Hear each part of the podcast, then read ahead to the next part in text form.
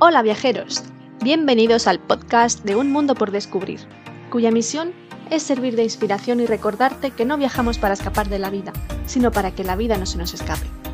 Un espacio en el que encontrarás las mejores rutas basadas en mis propias experiencias, además de consejos, curiosidades y datos de interés de los lugares que voy visitando. Y recuerda también que puedes entrar en mi blog para mayor detalle. ¿Te unes? En el episodio de hoy te traigo el itinerario ideal para aprovechar tu escapada de un día a Nápoles desde Roma. ¿Listo? Pues vamos allá.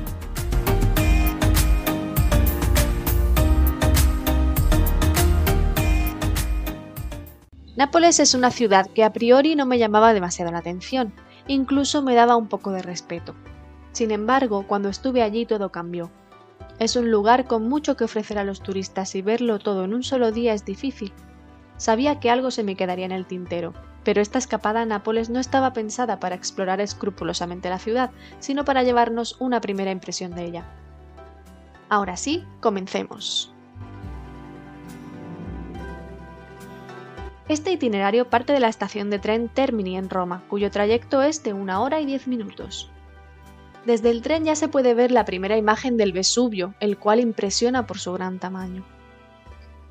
Justo al salir de la estación central de Nápoles encontramos la Plaza Garibaldi con su correspondiente monumento al mismo.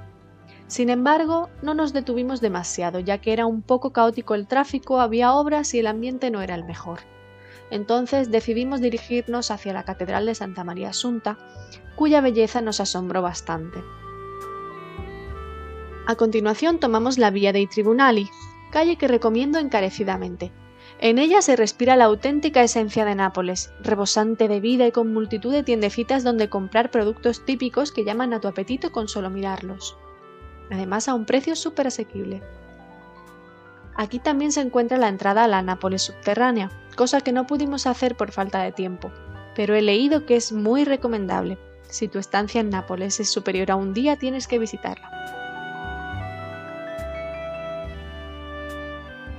Nuestro camino continúa por la vía San Gregorio Armeno, más conocida como la calle de los Pesebres. En ella se encuentra la Basílica de San Lorenzo Maggiore, y como su nombre indica, multitud de pesebres, figuras en movimiento y un largo etcétera relacionado con el mundo del Belén. Esta calle también nos encantó, seguía respirándose la vida napolitana. Otras iglesias que puedes encontrar de camino a la Plaza Dante, a donde nos dirigíamos, son la iglesia Sant'Angelo a Nilo, la iglesia San Domenico Maggiore, Capilla de San Severo, la iglesia del Jesús Nuevo y el monastero Santa Chiara. Nosotros de todas ellas solo visitamos las dos últimas. Al venir de Roma ya estábamos un poco hartos de ver iglesias. Seguidamente otra de las calles emblemáticas de la ciudad es Spacanapoli, al igual que el resto de calles mencionadas anteriormente, esta forma parte del centro histórico de Nápoles declarado Patrimonio de la Humanidad. Rumbo hacia el paseo marítimo pasamos por la Vía Toledo, arteria principal del barrio español donde se congregan todo tipo de comercios. Giramos y al final de la calle Santa Brígida encontramos el Castel Nuevo y a su izquierda el ayuntamiento junto con la Fuente de Neptuno.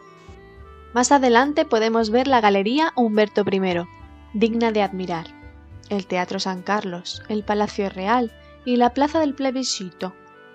Esta zona también nos gustó mucho debido a la grandeza de sus monumentos que contrasta con el humilde barrio español.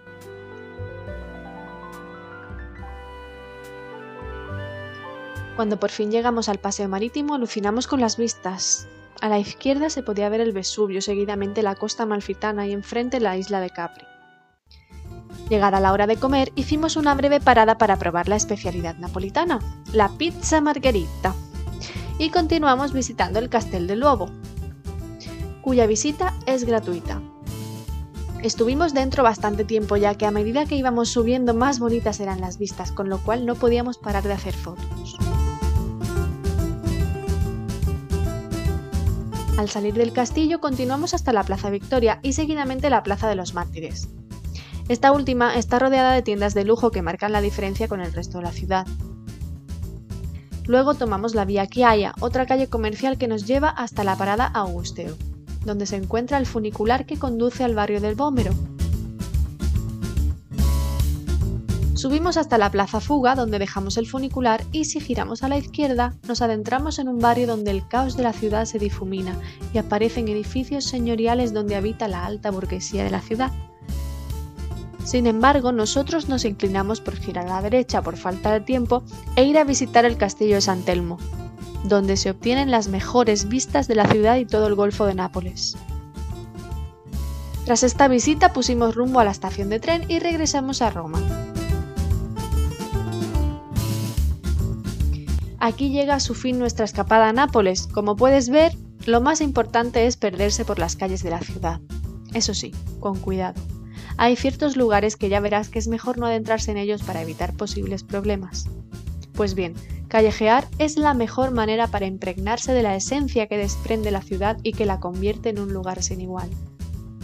Aunque nos dejamos cosas en el tintero, la ciudad se puede ver bastante bien en un solo día y el resto siempre es buena excusa para volver más adelante.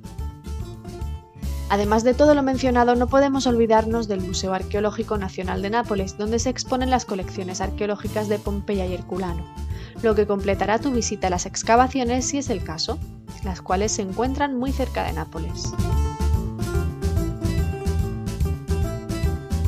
Antes de finalizar, me gustaría dejarte algunas recomendaciones por si tu viaje se extiende por más tiempo y quieres visitar otras localizaciones por la zona.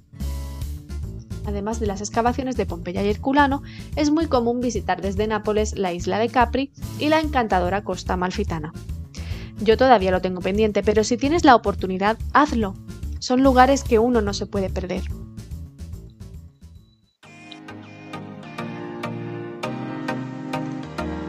Espero que hayas disfrutado viajando conmigo y que te sean útiles mis consejos. Recuerda dejarme tus comentarios, impresiones, experiencias o consultas y te responderé encantada. Mil gracias por compartir este podcast. Gracias por darle me gusta y suscríbete para seguir viajando juntos. Si no puedes esperar al siguiente destino, siempre puedes dirigirte a mi blog www.unmundopordescubrir.es para continuar descubriendo lugares maravillosos. Hasta pronto, descubridores del mundo. Os espero en el próximo episodio.